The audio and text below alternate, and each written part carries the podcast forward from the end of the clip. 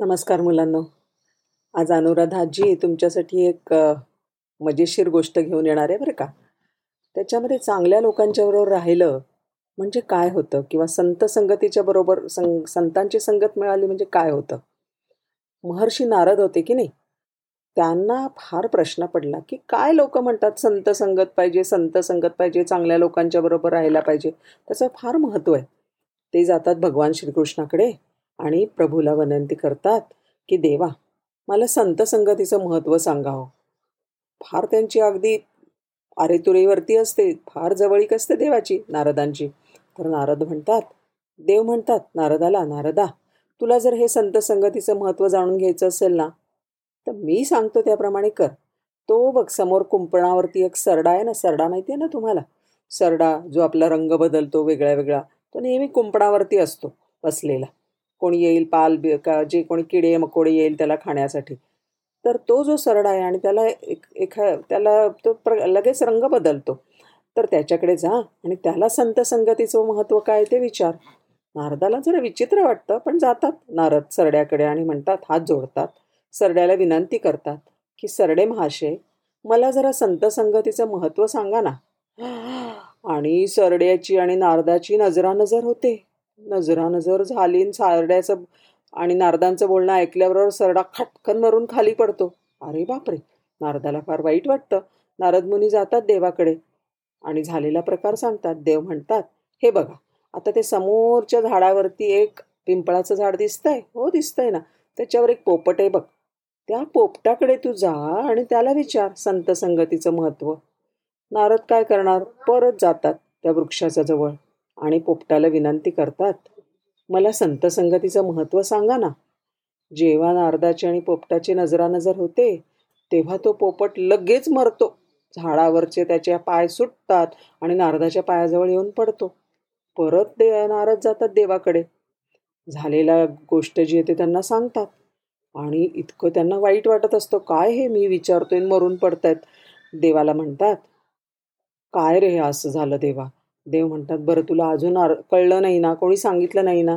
हे बघ आता ह्या राज्याच्या राजाला मुलगा झालाय. त्याच्याकडे जा आणि त्याला जाऊन विचार बरं संत संगतीचं महत्त्व नारद म्हणले देवाला देवा तूच का नाही सांगत? कशाला मला सगळ्यांच्याकडे पाठवतोस? देव म्हणले अरे तू जा तर खरं आणि देवाच्या भिडे खातर म्हणून नारळ तिकडून निघतात राजवाड्यात जातात.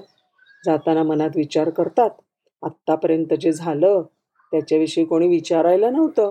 पण आता जर का असं काही म्हणजे मृत्यू बित्यू झाला तर आपलं काही खरं नाही बरं का आपली धडगत नाही. घाबरलेल्या स्थितीत नारद येतात राजमहालामध्ये. आणि नारद आलेले बघून राजा फार आनंदित होतो त्यांचा आदरातिथ्य करतो त्यांना कसं काय आहेत ते विचारतो कशानिमित्त आलात ते विचारतो. नारद असतात मनामधनं घाबरलेले पण ते म्हणतात कसे राजा तुला मुलगा झाल्याचं कळलं म्हणून भेटायला आलोय. फार राजा आनंदित होतो. तो म्हणतो या ना. आणि छोट्या मुलाला नारदाकडे आणण्याची ते व्यवस्था करतात. नारद मांडीवर घेतात.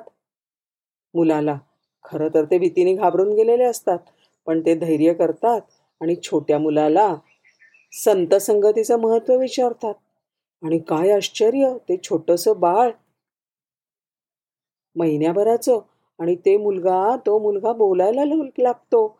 त्या मुलाला वाचा फुटते आणि तो नारदांना सांगतो महाराज संत संगतीचं महत्त्व काय सांगावं? आपण जेव्हा मला पहिल्यांदा भेटलात तेव्हा मी सरडा होतो. तुम्ही मला विचारलात अगदी एवढा थोडा वेळ मला तुमची संगत मिळाली आणि मी मुक्त झालो. मग मला मिळाला पोपटाचा जन्म. तिथे सुद्धा तुम्ही मला भेटलात आणि तुमच्या छोट्याशा संगतीने मला मुक्ती मिळाली आणि मी आता ह्या राजवाड्यात आलोय.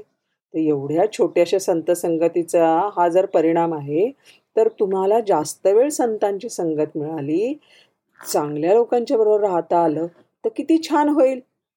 छान आहे की नाही गोष्ट? तर संत संगत म्हणजे काय? की चांगल्या लोकांच्या बरोबर राहायचं.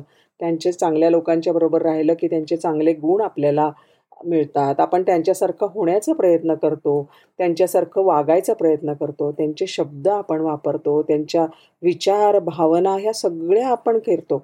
आणि म्हणून सगळ्यांनी लक्षात घ्या आपण चांगल्या संगतीमध्ये सतत राहायला पाहिजे. ठीक आहे? कळली गोष्ट? नेहमी लक्षात ठेवायचं. काय लक्षात ठेवायचं? की संत संगतीचं काय महत्त्व आहे? गोष्ट आहे नारद सरडा पोपट आणि श्रीकृष्णांची. नमस्कार.